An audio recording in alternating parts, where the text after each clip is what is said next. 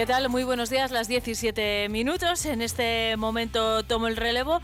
Para las dos próximas horas de radio en directo, seguimos en Vive Burgos, que está en marcha desde las 8 de esta mañana, contándoles la actualidad de Burgos y provincia, y vamos a seguir haciéndolo.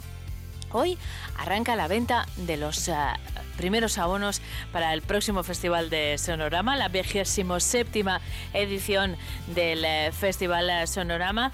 La semana pasada, el viernes, anunciábamos las primeras confirmaciones del cartel, y a partir de mediodía se podrá comprar el abono bonificado de este festival. Se lo contamos enseguida, ¿eh? Mi compañero Sergio González ha charlado con la responsable de comunicación de Sonorama Ribera y les damos más detalles y las primeras confirmaciones, insisto, del cartel del festival, que se desarrollará en agosto en unos minutos. Hoy hablaremos de educación con nuestra pedagoga Beatriz Núñez, que nos va a responder a una pregunta, yo creo que complicada, y que se han planteado muchos padres o educadores. ¿Para educar es necesario recurrir a los castigos? Vamos a dar respuesta a esa pregunta, y lo vamos a hacer con la voz autorizada de nuestra pedagoga Beatriz Núñez. Además, queremos hacernos eco de un aniversario, el primer año de funcionamiento de ChatGPT. Seguro que conocen esta aplicación que ha puesto la inteligencia artificial al alcance de prácticamente cualquiera. Se cumple un año de su implantación gratuita. Vamos a hablar de qué ha ocurrido en este año, cómo han cambiado las cosas, cómo ha evolucionado el propio ChatGPT, pero también queremos analizar de la mano de un experto, en este caso el profesor de la Universidad de Burgos en el área de Ciencias de la Computación e Inteligencia Artificial, si son más las ventajas que los inconvenientes que presenta en general la inteligencia artificial. Estaremos también en Medina de Pomar, donde ha arrancado la programación navideña, el encendido de las luces, y hay actividad específica de cara al puente y de las fechas navideñas. Y con Jesús Toledano, muy cerca de la celebración del Día de la Constitución, este miércoles en día 6, repasaremos la historia parlamentaria de Burgos, a los representantes en la historia de las diferentes constituciones y del parlamentarismo que han salido de Burgos y de su provincia. Cerraremos programa, como siempre, con Rodrigo Jota, que hoy llega con propuestas musicales, como siempre, la selección que hace de la música actual para que estemos al día y escuchemos buena música, y además hoy trae una invitada. Esto es lo que va a ocurrir desde ahora y hasta las 12. Arrancamos enseguida. Yeah. Vive Burgos con Eneka Moreno. ¿Tú qué radio escuchas? El equilibrio entre elegancia y deportividad. La combinación perfecta entre vanguardia y eficiencia. La mejor fusión entre comodidad y seguridad. Mazda CX-5 con tecnología híbrida, etiqueta eco y 6 años de garantía. Mazda CX-5, el único SUV con alma de roadster. Te esperamos en De Santiago Sport, concesionario Mazda, en Avenida Alcalde Martín Cobos 26. La Junta de Castilla y León impulsa las inversiones y obras de tu ayuntamiento para que tengas unos servicios e infraestructuras modernas, eficaces y sostenibles. Porque nos importas. Porque te... Vive Burgos con Eneka Moreno.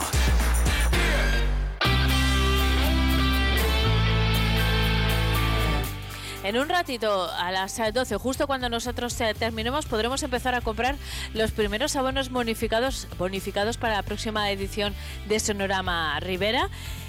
¿Qué cartel tenemos? Pues no lo conocemos completa, pero sí algunas confirmaciones ya. Mi compañero Sergio González ha charlado con la responsable de comunicación de Sonorama Ribera, Rebeca Ruano. Nos dan todos los detalles. Adelante.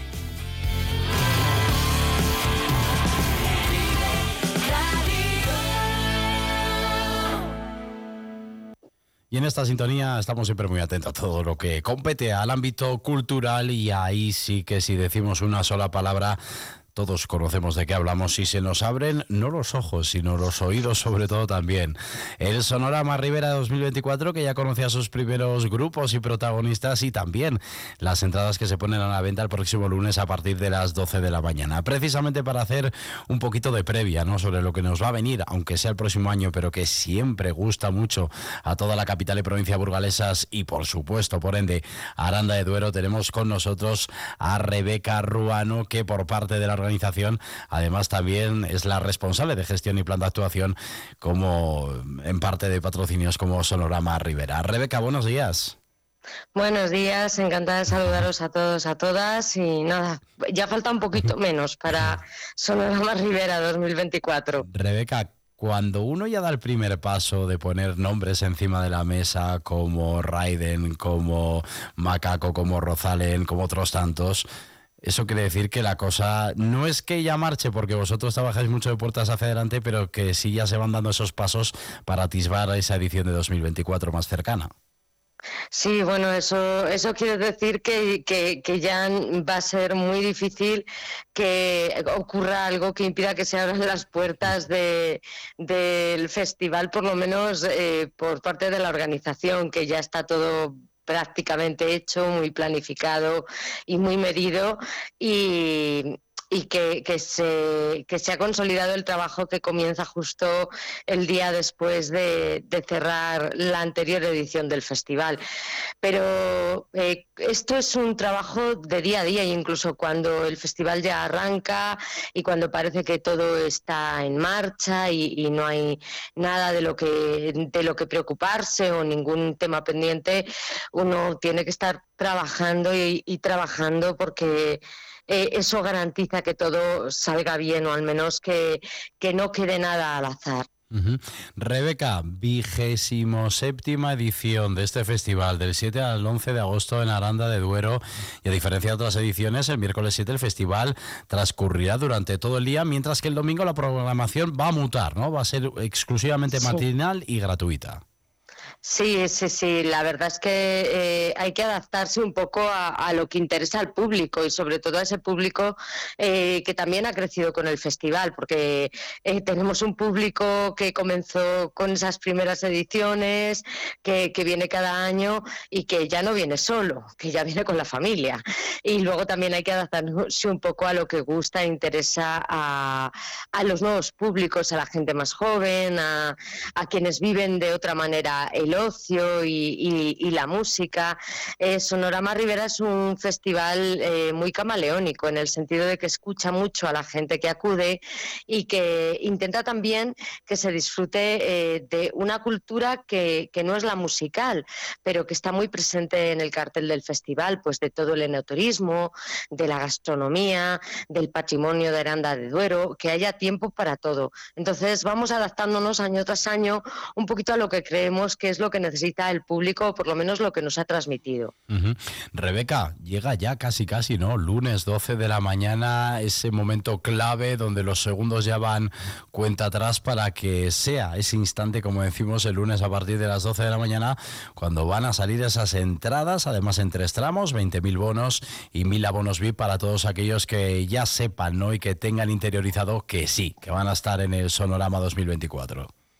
Sí, bueno, es una tradición el hacer esos lanzamientos con descuento, pero parece una cosa secundaria, o bueno, es muy importante vender entradas, lógicamente, pero que no da tantos nervios como anunciar a un artista y ver la reacción que se va a tener ante ese anuncio. Pero no, es muy importante ver cómo funciona, porque una caída del sistema, cualquier error informático y todas esas cosas que pasan siempre con esto de la tecnología, pues hace que la gente se tire de los pelos. Hemos medido muy bien los aforos, ayer lo explicaba el director del festival, Javier Ajenjo. Hemos tenido muy en cuenta que Sonorama Ribera no puede ser ese festival del principio, pequeñito, íntimo, que ha ido creciendo, que el nombre de Sonorama Ribera ya es un reclamo nacional, y que tenemos que tener en cuenta que hace falta un aforo que dé respuesta a ese reclamo. Pero claro, un aforo controlado, medido, y hemos decidido, tras muchos estudios, tras muchos análisis, tras ver cómo han funcionado las últimas ediciones, que lo ideal son 20.000 bonos. Y los primeros salen a la venta, pues nada, el lunes. Además, hay que estar bien atento porque tienen un precio especial y exclusivo de 75 euros, que luego tampoco suben tantos, porque Sonorama Ribera es un festival bastante asequible. Pero bueno, si uno se puede ahorrar algo, pues mejor que mejor. Parece que la canción se baila mejor. Luego saldrán otras tandas de 80 euros y los 16.000 restantes saldrán ya a 85 euros. Siempre hay que tener en cuenta esos gastos de gestión. Y bueno, salen también los bonos BID, 120 euros cuestan los 250 primeros y 750 siguientes, que costarán 150 euros. Solo va a haber este año 1.000 bonos BID, y yo creo que es fantástico porque es un festival que nos va a permitir disfrutar de una música interesante, que es la que tienen los festivales de distinta envergadura, la que tiene que tener Sonorama Ribera, pero de una manera tranquila, sin esas aglomeraciones que nos vuelven tan locos. Es correcto, ¿no? Lo que apuntas, que no es ni mucho menos un festival caro. Yo tengo que ser sincero, yo voy a bastantes y yo he estado en esa zona de acampada, y precisamente hablando de esos servicios, Rebeca, y centro en este caso el foco ahora en lo que es la zona de acampada. Antes se hablaba en singular, la zona de acampada, pero es que para esta edición del festival los asistentes van a poder disfrutar de dos zonas de acampada que precisamente también, a lo que comentabas anteriormente, atiende a poder, ¿no?, cubrir esas necesidades de aquellos que prefieren por este tipo de alojamiento, vamos a llamarlo, para que se puedan encontrar de una manera mucho más cómoda y espaciosa. Claro, sí, se van a poner en marcha dos zonas de acampada diferentes, con diferentes precios, de las que iremos dando detalles más adelante. De momento, sí que sabemos, con diferentes condiciones, sí que sabemos que la zona de acampada también sale a la venta este lunes con 20 euros de precio previo. El año pasado percibimos esas necesidades. La zona de acampada tiene que estar adaptada. Sí que recordamos a todos y todas las que nos escuchan, a ti el primero, porque vas todos los años, que una zona de acampada de un festival nunca es un hotel, y que si se quiere que tenga unas características determinadas, más cercanas a unas comodidades de alto standing, pues ya hay que ir a zonas de acampada que tienen otros nombres y que tienen otros precios. Pero una zona de acampada no es un hotel, con lo cual no funciona como un hotel, no tiene recepción, no tiene los servicios de un hotel, y tiene sus beneficios y claro, sus carencias. En el caso de la zona de acampada de Sonorama Ribera, vamos a intentar eliminar todas esas carencias, o por lo menos que esas quejas que nos han llegado, que esas solicitudes de las personas que vienen todos los años al festival y que saben muy bien lo que hace falta mejorar, pues se vean por fin, ¿sabes?, en esta edición pues, contempladas, y más teniendo dos zonas muy diferentes, con servicios adecuados y con todo lo necesario para que esos días de agosto en los que previsiblemente hace calor, pues uno se pueda luchar tranquilamente y pueda tener hielo, etcétera, etcétera. Por poner algunos ejemplos de las quejas que creo que son más recurrentes. Pero creemos que tenemos una buena zona de acampada, no creemos que sea una zona de acampada que tenga nada que envidiar a la de otros grandes festivales. Incluso creemos que es una zona de acampada por encima de muchas de las que se encuentran en el territorio nacional, y sí que a veces percibimos quejas que se corresponderían más con las de quien va a un hotel. Y sí que queremos recordar que la zona de acampada no es un hotel, que es un lugar de convivencia para disfrutar de otra manera del festival, y que tiene carencias con respecto a un hotel, que en Aranda y en toda la comarca hay hoteles maravillosos a precios excepcionales, pero que también tiene sus beneficios, y es que uno pues puede celebrar, por decirlo de alguna manera, más en comunidad. Correcto, efectivamente. Además se hace ya no solo comunidad, sino que se hacen amistades en esa zona, que yo lo conozco muy bien. No sé qué haré este año, la verdad, no tengo ni idea. Pero sí que es cierto que pasar unos días, como bien dices, en el que, oye, déjame esto, tienes esto, acércate aquí. Uno pone música, el otro se levanta, escuchas conversaciones. Sí. Bueno, creo que tiene su encanto. Para mí sí que lo tiene. Y creo que es una actividad que, como conozco muy bien de primera mano, se puede estirar mucho el chicle, ¿no? Para poder disfrutarla de esa manera. Rebeca Ruano. Vamos a tener a Sinova, Álvaro de Luna, La Habitación Roja, Macaco, decía antes, Izal, OBK, Rozalén, Raiden, que me encanta personalmente, Juancho Marqués, al cual lo conozco también yo personalmente, y también va a estar Rozalén. La verdad es que, seamos sinceros, es difícil, no, diría que es muy difícil todos los años renovar un cartel, intentar meter nombres nuevos, emergentes, aquellos que ya son clásicos, para darle forma a que el festival siga siendo ese referente que tiene cada uno en su cabeza y en su corazón, porque la música son las dos cosas. Desde ese sentido, siempre hay que estar atentos a las nuevas tendencias, como decimos, apoyar también lo tradicional y, en definitiva, tratar de conformar un cartel que tiene esas primeras confirmaciones, Rebeca, pero que todavía faltan muchas más. Sí, faltan todavía esos regalitos o regalazos. Esas, efectivamente, que como lo llama Javier Ajenjo, nuestro director de Sonorama Ribera, faltan nombres. Lo que se hace es dar, pues eso, la primera parte del menú, el primer plato, por decirlo de alguna manera, demostrando, pues eso, que hay artistas para todos los gustos, estilos muy variados. Sí que este es un festival muy difícil de encasillar. Tenemos pues esos dos escenarios principales con propuestas muy diferentes, pero luego tenemos el escenario de la música urbana, que escucha pues esas tendencias tan internacionales que no podemos negar que están muy de moda, que gustan, que tienen mucha calidad y que van a seguir arrasando a lo largo de los años.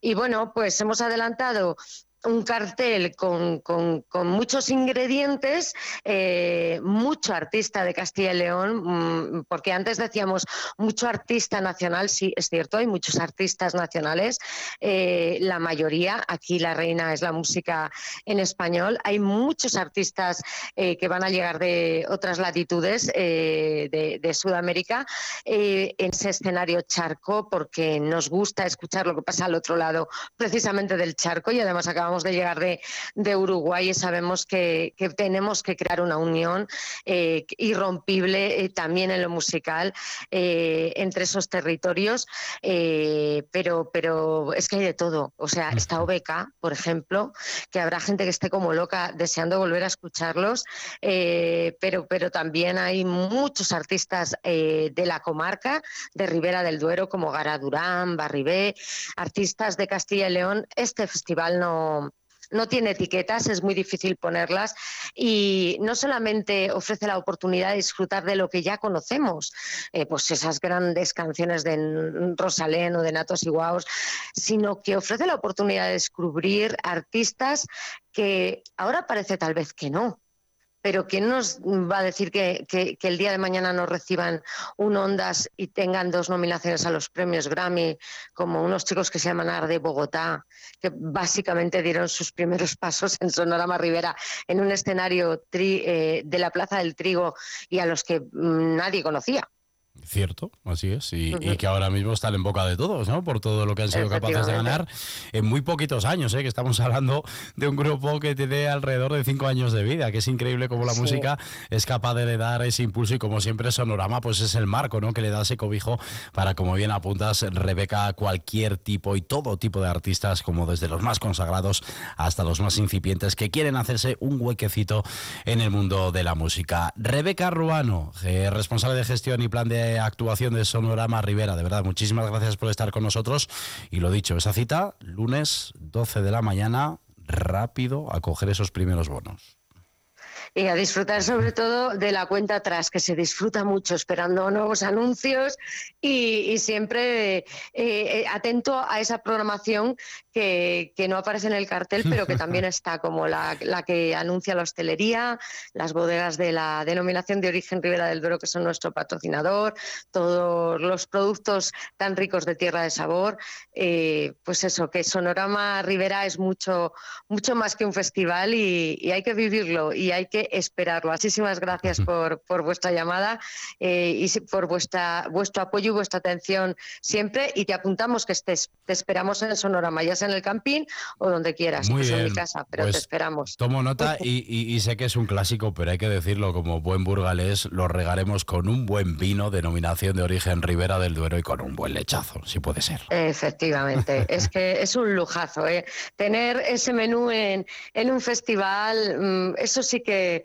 nos hace también ser uno de los top del calendario nacional. Así que a disfrutar y a esperar con gusto, porque vienen sorpresas muy jugosas. Bueno, ahí se queda, sorpresas jugosas. Poco a poco lo iremos conociendo, porque quedan meses por delante para conocer más, como bien apuntaba Rebeca Ruano, sorpresas de esta 27ª edición del Festival Sonorama Ribera. Pero de pronto, lunes a las 12, ya lo saben, las primeras entradas, bonos, llámenlo como quieran, a precio reducido para todos los espectadores. Rebeca Ruano, insisto, muchas gracias por estar con nosotros. Un abrazo grande. Gracias, Rebeca, gracias, Sergio. Muy atentos a partir de las 12, primeros abonos de Sonorama Ribera, ya lo han oído, principales también, primeros confirmados. Seguimos en Vive Burgos, son las 10:28. La Junta de Castilla y León impulsa las inversiones y obras de tu ayuntamiento para que tengas unos servicios e infraestructuras modernas, eficaces y sostenibles. Porque nos importas, porque te lo mereces. En tu pueblo o en tu ciudad, aquí invierte Junta de Castilla y León. En Dursan regalamos los más grandes descuentos solo por Navidad. Tu coche de ocasión ahora al mejor precio, con descuentos de 1.000, 2.000, 5.000 y más. Visítanos en Dursan, carretera Madrid-Irún, kilómetro 234, en Burgos, y en automotordursan.com. No es nuevo, es Dursan. Yeah. Vive Burgos, con Eneka Moreno. Son las 10:29, como cada lunes abrimos nuestro tiempo dedicado a la educación. Lo hacemos con la guía de una experta, la pedagoga y profesora de la Universidad de Burgos, Beatriz Núñez. ¿Qué tal, Beatriz? Buenos días. Buenos días. ¿Qué tal todos? Muy bien, encantados de saludarte. Y hoy con un tema de los difíciles, para ti no lo sé, para los padres seguro. Me decía Beatriz, hoy vamos a hablar de que para educar no es necesario recurrir a los castigos. Este es, en términos generales, el titular, podríamos decir, el tema de la sección. Pero a mí esto me parece de esos temas, ya como madre, Beatriz, que teóricamente nos parecen fantásticos, pero que luego es muy difícil llevar a la práctica. Ayúdanos a orientarlo. ¿Por dónde empezamos? Bueno, en principio es verdad que es un tema como muy clásico. Los castigos están en todos los entornos, ¿no? Nos castigan de adultos y también nos castigan de niños, de adolescentes. Y para estas fechas también que vamos a venir, en las que hay más tiempo de permanencia, en la que ya estamos cargados de muchas cosas, pues igual caemos en ese tipo de cosas, de castigar, de enfadarnos. Y puede que incluso con este puente que tenemos aquí tan próximo, pues no está mal el retomar algunas cosas. Y es verdad que no hay recetas mágicas, y ni un manual de instrucciones, que es lo que te da resultado con uno y que te da resultado con otro, pero bien sea hijo o bien sea alumno, porque no todos aprendemos de la misma forma. Y porque además lo que es placentero para uno no es placentero para otro, lo que puede tener una repercusión mayor, y entonces nosotros presuponemos que el castigo es más efectivo, no es para otro. Y además poco a poco pues nos vamos acostumbrando, bueno, pues como siempre, bueno, pues ya está, ¿no? Entonces yo sí que mantengo la teoría de que para educar no es necesario recurrir a los castigos. Así, en general, no es necesario recurrir a los castigos, pero ¿cómo podemos hacer ese refuerzo negativo o positivo? Bueno, en principio, hombre, el castigo es algo negativo. Sí. Fíjate, el castigo es útil para reconducir una conducta. Yo, si me paso un semáforo o dejo mal aparcado el coche, me viene una multa, una sanción, que eso para mí es un castigo. Entonces, yo no vuelvo a aparcar mal, yo no vuelvo a pasarme un semáforo o a pasarme de una determinada velocidad por temor a... Hay un límite. Y entramos en el tema de los límites, que es una de las claves para aprender a educar sin castigar, ¿eh? Los límites bien puestos generan seguridad. Seguridad en todos. Es decir, estamos con los niños, un poco más en plan doméstico, más en plan de padres, y tenemos que dejarles dónde está el límite. Les genera autocontrol, les damos seguridad y además refuerza la autoridad del adulto. Pero no porque ya verás cuando venga tu padre, ¿eh? Entonces ese logro o tu madre te va a hacer o te vamos a dejar así, te cogemos el móvil y te lo retiramos. No, el límite es porque hay que descansar, no puedes estar tantas horas haciendo esto, debes de estudiar, porque esto te va a generar otra cosa que va a ser beneficiaria para ti y que tiene que ser placentero. Eso es importante. El tema de que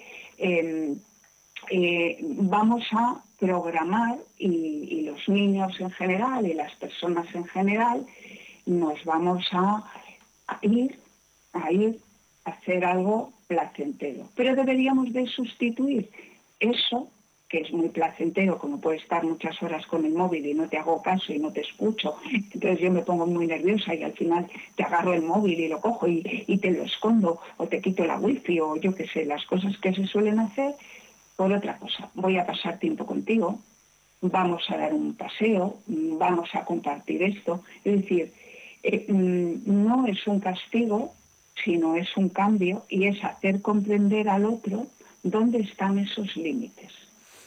Pero Beatriz, cuando hablamos de límites y lo hacemos frecuentemente, y es una de las claves, como acabas de decir, en todas las etapas de la educación, que son absolutamente imprescindibles por muchos motivos que ya nos has explicado en varias sesiones, lo que también tenemos que explicar son las consecuencias de no cumplir con los límites que hemos impuesto. Esto no es un castigo, esto es explicar...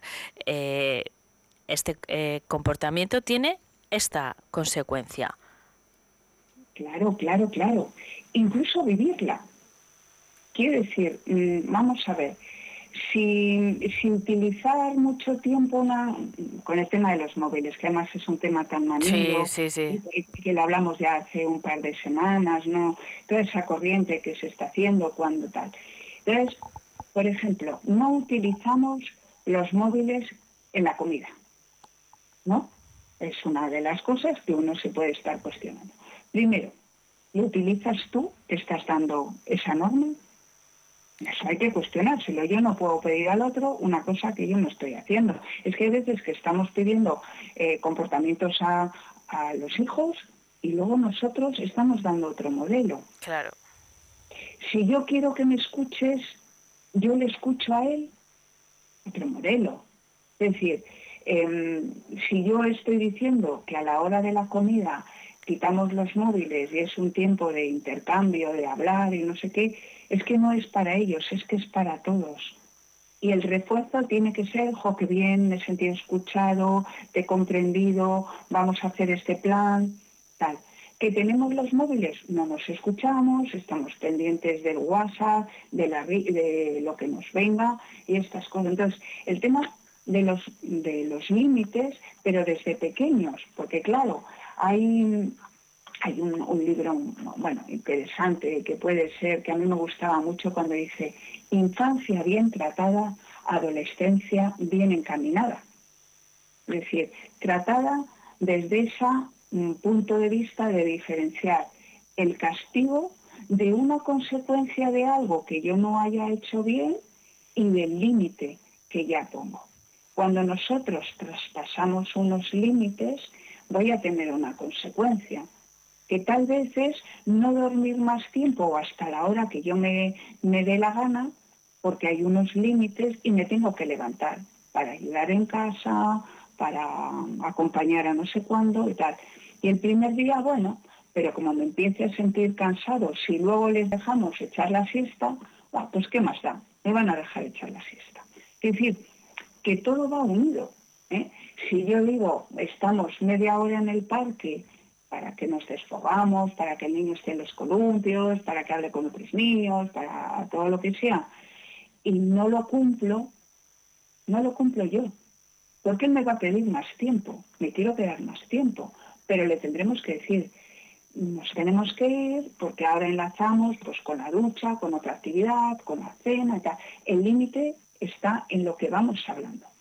Y no le castigo, pues, no, como hoy hemos estado una hora, mañana no vienes. No, el límite está en que hoy estamos media hora, igual mañana podemos estar una hora. No sé si me explico, ¿no? Sí, siempre sí, clarísimamente. Y al final, Beatriz, yo, a medida que te voy escuchando las semanas que nos encontramos, hay una serie de conceptos que son claves, sí, cualquiera de los temas. Que uno es el de los límites, el segundo es el de la coherencia, y el de la coherencia, además, no solo con lo que hemos dicho que vamos a hacer, sino con nuestro propio comportamiento, ¿no? Lo decías hace un momento, no podemos exigir que no tengamos móviles en la mesa si nosotros lo estamos utilizando. No podemos decir, no me estás escuchando si tú tampoco estás haciendo una escucha activa. Así que podríamos quedarnos con esos conceptos como claves. ¿Por qué vamos a sustituir el castigo? Es que el castigo conlleva también una amenaza, ¿eh, Beatriz? Sí, pero además, simplemente, ya con esto terminamos. Nos tenemos que quedar que el castigo habitualmente no lo dices desde la pausa y la tranquilidad, sino lo dices desde el enfado, suelen ser desproporcionados, hay gritos, evita la comunicación, rompe puentes, ya ahí hay una tensión, un clima que se corta con cuchillo. Porque tú no castigas a un niño diciéndole, mira, que te voy a castigar. No, hay un tono. Estás fuera de sí, muchas veces dices lo que debes, lo que no debes y algo más. Sí. Bueno, pues Beatriz, vamos a hacer una cosa. Como van a pasar un par de semanas hasta que nos veamos y con unos festivos de por medio, hoy también les vamos a poner un poco de tarea a nuestros oyentes, y es que este puente que vamos a disfrutar, ojalá disfruten del puente completo, pero si no, de los días festivos y del fin de semana, vamos a intentar llevar a cabo estas propuestas. ¿Qué te parece? A ver cómo van las cosas. Bien, vamos a hablar hasta dónde hacemos tal y cómo lo vamos cumpliendo, una parte y otra. Estupendo. No siempre echar balones fuera, ¿eh? Eso es. Y esto nos va a servir también de entrenamiento ya para la Navidad. Tenemos que prepararla bien también, porque tendremos que hablar de el volumen de regalos, de cómo gestionar esas cosas. Sí. Es que vienen fechas complicaditas, ¿eh? Hay que ir preparando todo. Lo mismo que preparamos la casa, el frigorífico y todas estas cosas, nos debemos de preparar nosotros para contribuir a ese buen clima. Menos mal que contamos contigo para prepararnos en ese sentido. Beatriz, muchísimas gracias. Espero que disfrutes del puente y nos escuchamos en un par de semanas. Hasta entonces. Venga, un saludo a todos. Gracias. Adiós.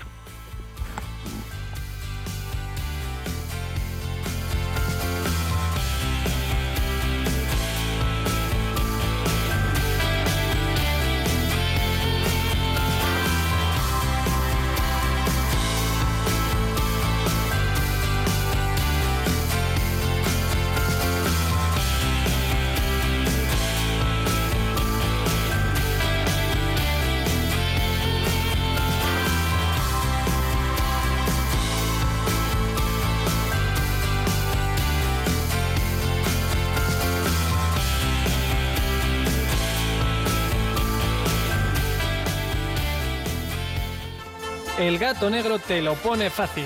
Compra tu lotería de Navidad de forma cómoda y segura a través de nuestra página web, elgatonegro7.com. Cuando quieras, como quieras y sin comisiones. Más de 50 años repartiendo suerte, El Gato Negro, ahora a un solo clic de distancia. Entra en elgatonegro7.com. Mayores de 18 años. Juega con responsabilidad. La Navidad es para compartir, regalar, disfrutar. En Coquelicot Flores queremos que las Navidades sigan siendo especiales. Por eso añadimos el toque natural a tus espacios favoritos, a tus mesas familiares. Flores para compartir recuerdos mágicos, flores para disfrutar de una larguísima sobremesa, flores para celebrar el año nuevo, flores para agradecer. Haz que tus Navidades estén llenas de Coquelicot. Te esperamos en Reyes Católicos 9. La Navidad es para compartir, regalar, disfrutar. En Coquelicot Flores queremos que las Navidades sigan siendo especiales. Por eso añadimos el toque natural a tus espacios favoritos, a tus mesas familiares. Flores para compartir recuerdos mágicos, flores para disfrutar de una larguísima sobremesa, flores para celebrar el año nuevo, flores para agradecer. Haz que tus Navidades estén llenas de Coquelicot. Te esperamos en Reyes Católicos 9. La Junta de Castilla y León impulsa las inversiones y obras de tu ayuntamiento para que tengas unos servicios e infraestructuras modernas, eficaces y sostenibles. Porque nos importas, porque te lo mereces. En tu pueblo o en tu ciudad, aquí invierte Junta de Castilla y León. Regístrate, compra y gana millones con El Gato Negro. Regístrate en elgatonegro7.com con el código El Gato Vive. Compra una primitiva y gana premio seguro, 1 euro del número 22.139 de la Lotería de Navidad. Apúntatelo, elgatonegro7.com. Más de 50 años repartiendo suerte. Mayores de 18 años, juega con responsabilidad. Todos los miércoles en Vive Burgos, Artemisa nos propone una cita con el arte y artistas profesionales, con una larga trayectoria en el mundo del arte y la cultura. Escúchanos en el 100.0 FM o en viveradio.es. ¿Perros? 3. ¿Fiestas? ¿Alguna? ¿Robots aspiradores? 1. 2. Doy fe de que esta alfombra lo ha vivido todo. Brico Centro. No hace falta un notario para ver cuando una alfombra lo ha vivido todo.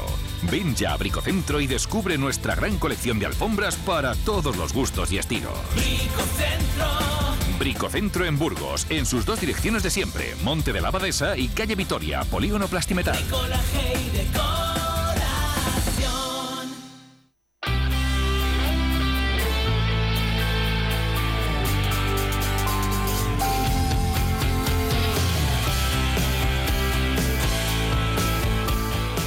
Y 44. Abrimos en nuestra sección Punto y Aparte, como todos los lunes. Ya saben que en este tiempo reflexionamos sobre cuestiones que tienen que ver con la actualidad, con tendencias de todo tipo relacionadas con la salud, con la alimentación, con la tecnología a menudo.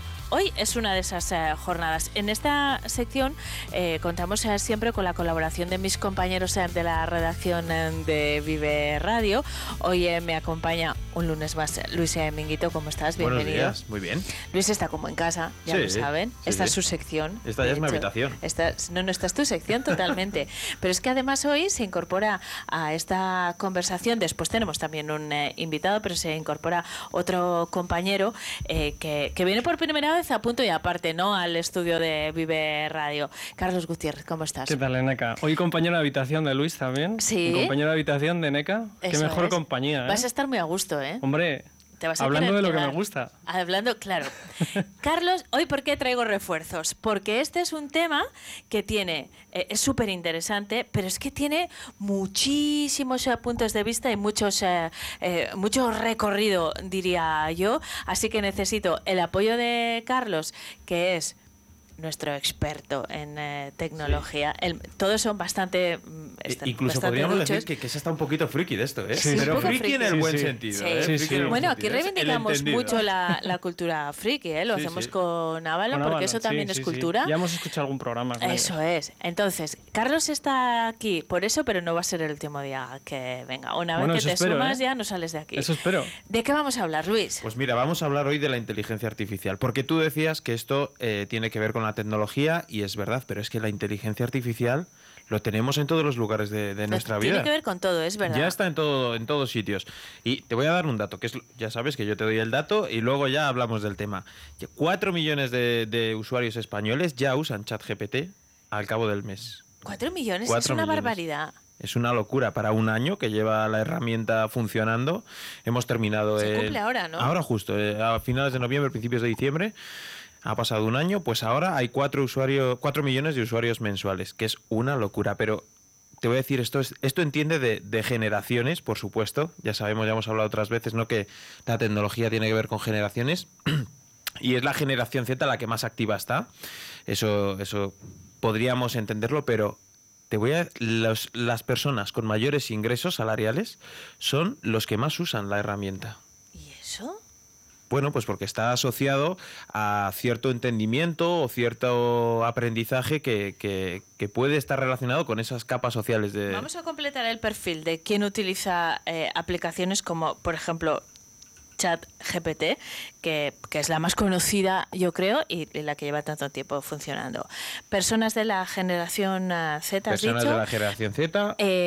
De entre 16 y 24 años, vamos a poner ahora mismo. Que tengan ahora entre 16 y 24 años. Y entre ellos los que más poder adquisitivo tienen. No sabía yo que los de entre 16 y 24 tenían un importante poder adquisitivo, pero bueno, igual es porque saben manejar este tipo de tecnología. Y además, otro datito, porque esto es muy interesante. Se usa cuando más de septiembre a junio, coincidiendo con el calendario escolar. Qué casualidad, ya. Qué casualidad. Bueno, es por eso baja la franja de edad un poquito. Por eso baja la franja de edad y por eso luego vamos a saludar a un experto, porque queremos reflexionar también sobre los beneficios que aporta este tipo de tecnologías, la inteligencia artificial en general, y si son superiores a los problemas que presenta. Los profesores, por ejemplo, y de ahí lo de las fechas, ¿no? Tienen que ahora cribar mucho más los trabajos que presentan los estudiantes, porque a veces se los hace ChatGPT. Esto es un meloncito que abro ahora. Es un melón muy interesante, porque el debate existe ya en las universidades y en los colegios, pero además porque muchas veces confían tanto en la herramienta que no se dan cuenta que tiene fallos, que es visible, que se equivocan. Pero lo que hoy te traemos, que por eso está Carlos aquí, es un pasito más allá. Hoy te traemos una sorpresa. Hoy hemos utilizado...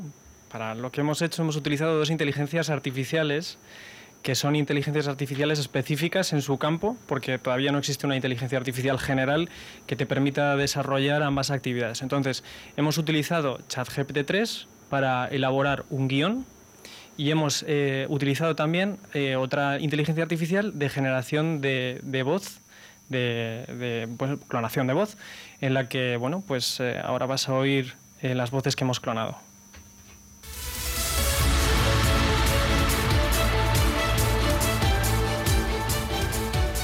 Buenos días, Burgos, bienvenidos a un nuevo episodio de Punto y Aparte en Vive Radio Burgos. Soy Eneka Moreno.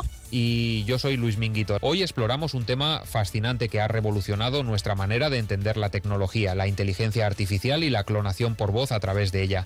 Así es, Luis. La IA ha avanzado a pasos agigantados, y una de sus aplicaciones más intrigantes es la capacidad de clonar voces humanas.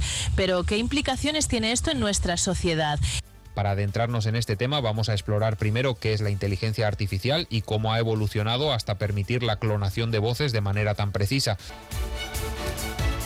Yo no soy Eneka Moreno, soy una inteligencia artificial de clonación de voz generada por Eleven Labs.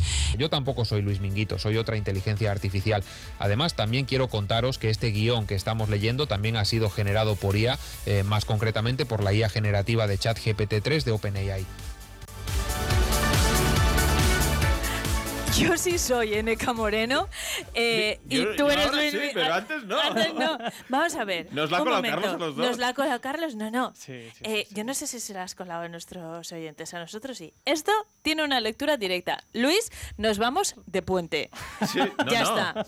El próximo lunes que venga Carlos, hombre, nada más, ¿eh? Hombre, pero si nosotros vamos a estar aquí, en teoría... quién sabe si somos nosotros. Sí. Nos quedamos aquí, no cogemos vacaciones. No vamos a coger puente. Que sepáis que para generar esto tampoco nos ha llevado demasiado tiempo. Hemos puesto a entrenar una inteligencia artificial con unos 5 minutos de tus audios, Eneka, de los programas del magazine, y con otros 5 minutos de los informativos que hace Luis en esta casa por las noches. Entonces, bueno, pues se han entrenado estas IAs con 5 minutos de vuestros audios, de vuestras voces, y bueno, pues el resultado ya lo habéis visto. Yo creo que no llega a ser realista del todo, pero sí que hay un componente de, ojo, mira dónde estamos. Yo sí que me he reconocido, igual no era fidedigno. A ver, yo lo hubiese diferenciado, pero claro, también porque sé que no he dicho eso, claro. Pero la cuestión está en si los oyentes han notado la diferencia o no. Cuéntenoslo, por favor. Pueden hacerlo a través de 2 vías. Nuestro correo electrónico viveburgos@viveradio.es o nos envían un WhatsApp al 618-581941. A ver si han diferenciado a la Eneka o al Luis de la inteligencia artificial. He de decir, Eneka, que también lo hemos grabado en vídeo esto para que puedan verlo nuestros oyentes en el Instagram de Radio Burgos, vuestras reacciones, que es lo más importante. Ah, claro que sí. Que la reacción que ha tenido Eneka y la reacción que ha tenido Luis ha sido fantástica. Bueno, Carlos, tú sí que no puedes cogerte puente, porque claro, si tienes que generar los guiones y tal, sí, lo siento, esto es así. Yo ahora mismo solo le veo ventajas a la inteligencia artificial.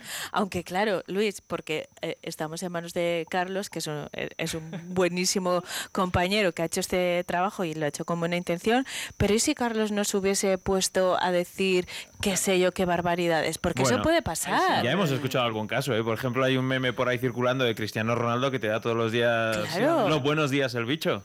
Y no es Cristiano Ronaldo. No, Iker Jiménez también ha sido la semana pasada, ¿no? Sí, la semana pasada abordó en su programa de Horizonte este tema que se presenta con la clonación de voz y los problemas legales a los que podemos llegar si se hace mal uso de esta tecnología. Que por cierto, esta voz clonada viene de una inteligencia artificial que se llama Eleven Labs, por si nuestros oyentes lo quieren experimentar también, efectivamente. ¿Verdad? Vale, vamos a consultar a un experto. Carlos es nuestro experto aquí en Vive Radio, pero nos vamos a ir hasta la Universidad de Burgos para saludar a Bruno Baruque, profesor en el área de Ciencias de la Computación e Inteligencia Artificial. Bruno, ¿qué tal? Buenos días. Hola, buenos días. Bruno, has escuchado lo que ha pasado aquí. Mi compañero Luis y yo estamos flipando porque hemos oído prácticamente nuestras voces suplantadas con muy buena intención, en este caso didáctica, pero la inteligencia artificial permite hacer estas cosas que no son necesariamente ni buenas ni malas, como todo. Tú a tus alumnos, ¿cómo les explicas el código ético, entiendo, que tiene que haber detrás de esta tecnología? ¿Se aborda esa parte? Claro, quiero decir, no se da explícitamente en ninguna asignatura, pero bueno, sí que se da una serie de consejos de cómo se tiene que utilizar y no, y que es, digamos, fraudulento y que es un uso legal de esas herramientas.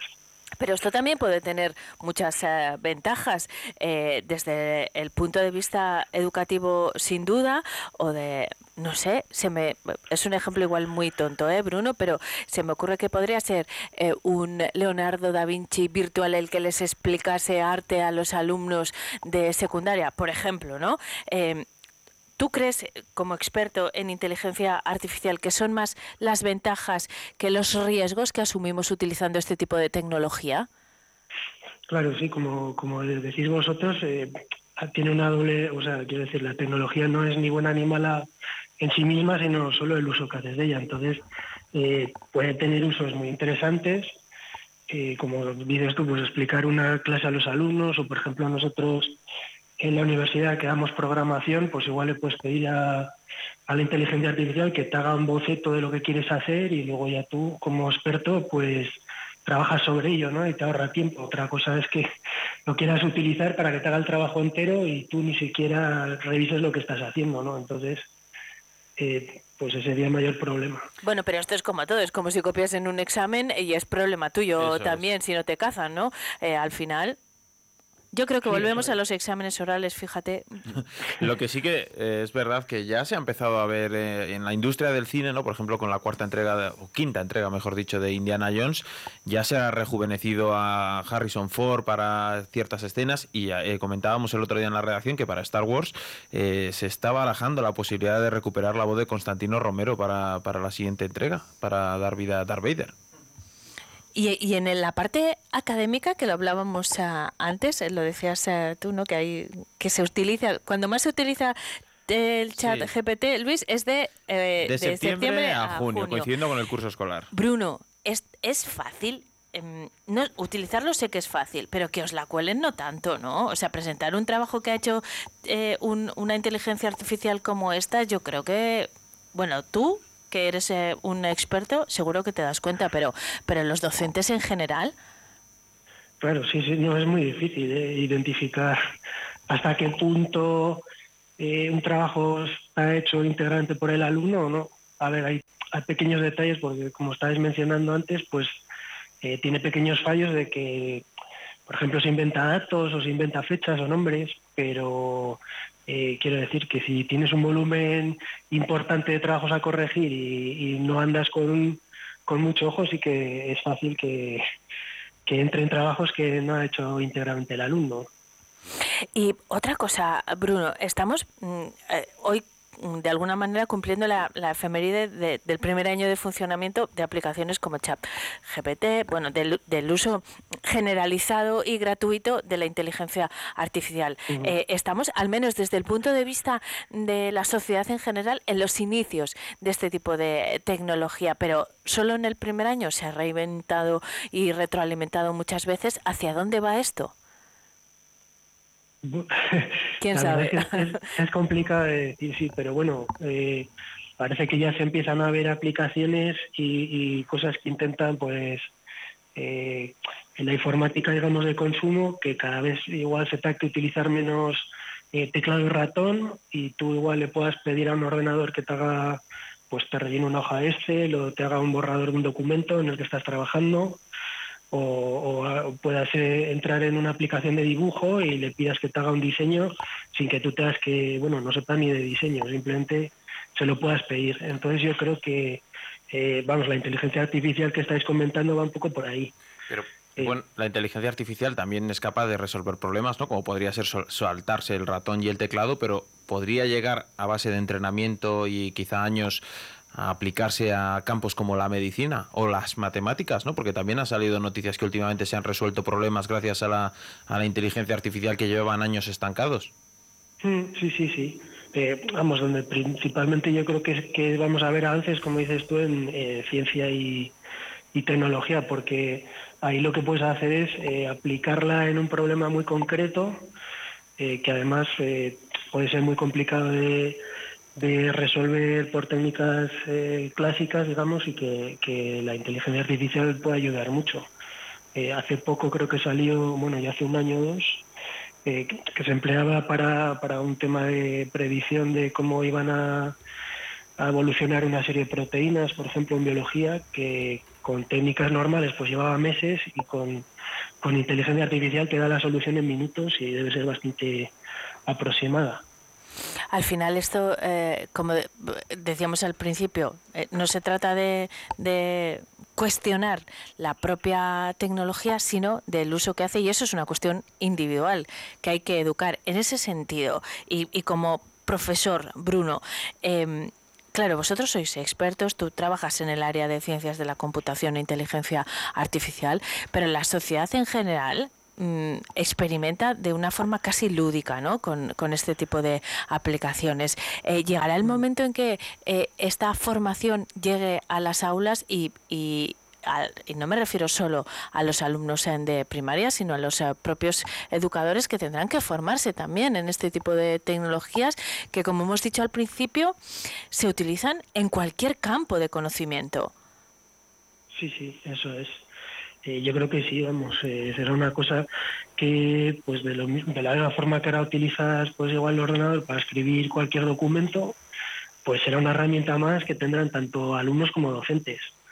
tanto los alumnos para resolver problemas o ayudarles a resolverlos, entiendo, como los docentes pues para generar mejores recursos y trabajos y demás para que puedan aprender los alumnos. Eso no hay duda que no creo que vaya a desaparecer, sino que cada vez va a ir integrando más en todo lo que hacemos.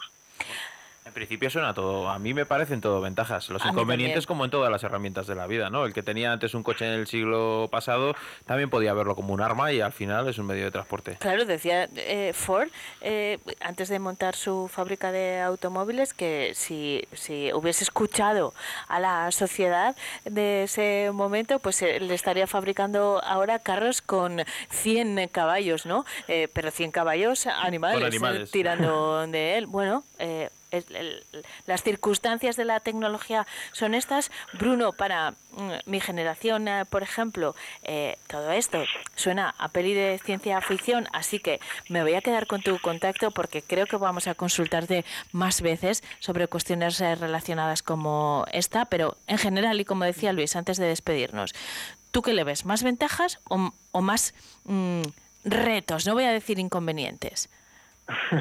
Hombre, claro, en principio nosotros le vemos muchas ventajas, porque de hecho por eso trabajamos nosotros en ello, ¿no? Para intentar mejorarlo, pero sí que es verdad que hay que tener un poco de cuidado y sobre todo ahora que es una tecnología que está entrando en la sociedad, que todavía no hay mucha gente que no la conoce o que no sabe, pues lo que comentáis vosotros, que te pueden intentar colar de alguna manera pues con una voz que no... Que reconoces como alguien que conoces y que te dice, te pide hacer cosas que te que puedes torsionar, por ejemplo, claro. Sí, o bueno, la voz, no sé, de tu madre pidiéndote que le envíes no sé cuántos euros y luego no era tu madre. Entonces sí que es importante que la sociedad un poco empiece a entender que esto existe y que sepa tanto las utilidades correctas como los peligros que encierra. Bueno, pues Bruno Baruque, profesor de la Universidad de Burgos, muchísimas gracias por habernos atendido. Lo dicho, te metemos ya en nuestra nómina de expertos porque te vamos a consultar más veces. Hasta pronto, muchas gracias. Muy bien, encantado. Hasta luego. Carlos Gutiérrez, ¿qué tal has estado? ¿Te lo has pasado bien? Fenomenal. Tienes que volver a invitar, ¿eh? Cuando quieras. Ya sabes. Aquí ya no hay invitación. Una vez que has entrado ya, esta es tu casa. Pues ya entonces... esperamos tus propuestas, tus... Y encima, si te lo ocurras tanto como esta vez, pues muchísimo más, claro. Puede venir siempre que quiera, ¿no, Luis? Esto, mira, Luis empezó viniendo cada 15 días y ahora está aquí todas las semanas. Sí. ¿A que sí? Sí, no, muy bien. Oye, de verdad que ha sido un rato buenísimo, ¿eh? Me ha encantado. Joder, lo he pasado genial. Vaya sorpresa, me tenía engañado todo el fin de semana engañado. Se engañan los dos, ¿eh? Sí, bueno, no, a mí totalmente. Yo, fíjate que me había creado expectativas que igual me iba a saludar Brad Pitt personalmente, yo qué sé, ¿sabes? Y soy también yo. Lo podemos hacer. Si queréis también lo podemos hacer para otro día. Bueno, pues vale. En otro contexto, pero bueno, sí. También es rompedor que oye, igual un día puedes entrevistar al Cid. Uy... Es que yo le preguntaría cosas muy complicadas al CIF. Oye, pues aquí tienes a Carlos. ¿Qué? Sí. Claro, es que este tema yo creo que lo tenemos que volver a abordar desde el punto de vista de la ética. Sí. No solo, desde luego, en el periodismo, desde la ética periodística, aquí hay un debate... Bueno, no sé si hay debate, creo que está clarísimo, ¿no? Porque generar un testimonio falso es falso y punto, eso no es información. Aquí viene... ¿Pero la ficción? Sí, el reto es que todo lo que habéis escuchado en el fragmento de audio está generado por inteligencia artificial, tanto las voces como el texto que estaban leyendo las voces. Entonces, el reto es que el desarrollo de estas inteligencias artificiales avance y ya no tengas que utilizar dos inteligencias artificiales distintas para hacer este audio, sino que ya una misma inteligencia artificial lo puede hacer por sí sola. Entonces, cuando llegue ese momento es cuando... ¿Sabes lo que le vamos a pedir la próxima vez a la inteligencia artificial? Que nos escriba un guión rollo Orson Welles. ¿Qué te parece? Y la ¿cómo es? Este programa que hice sobre la invasión sí, de extraterrestres, la guerra de los mundos. Pues algo así, que es muy radiofónico. Pero bueno, nosotros a nuestros oyentes les contamos toda la verdad y nada más que la verdad, y les diremos si es ficción o no. Con la información no jugamos, ¿eh? No, en esta casa. Con que si nos vamos de puente o no, si es la Eneka virtual o la verdadera, pues eso ya ustedes mismos. Me parece un buen experimento, ¿eh? Sí, a mí también, muy interesante y con muchas aristas, así que volveremos sobre él. Gracias a Carlos y gracias a Luis también. Te prefiero a ti que al virtual, ¿eh? Muchas gracias, yo también me prefiero a mí mismo. Vale, vamos ahora con la información, aquí sí que no hay trampa ni cartón, 11:05, seguimos.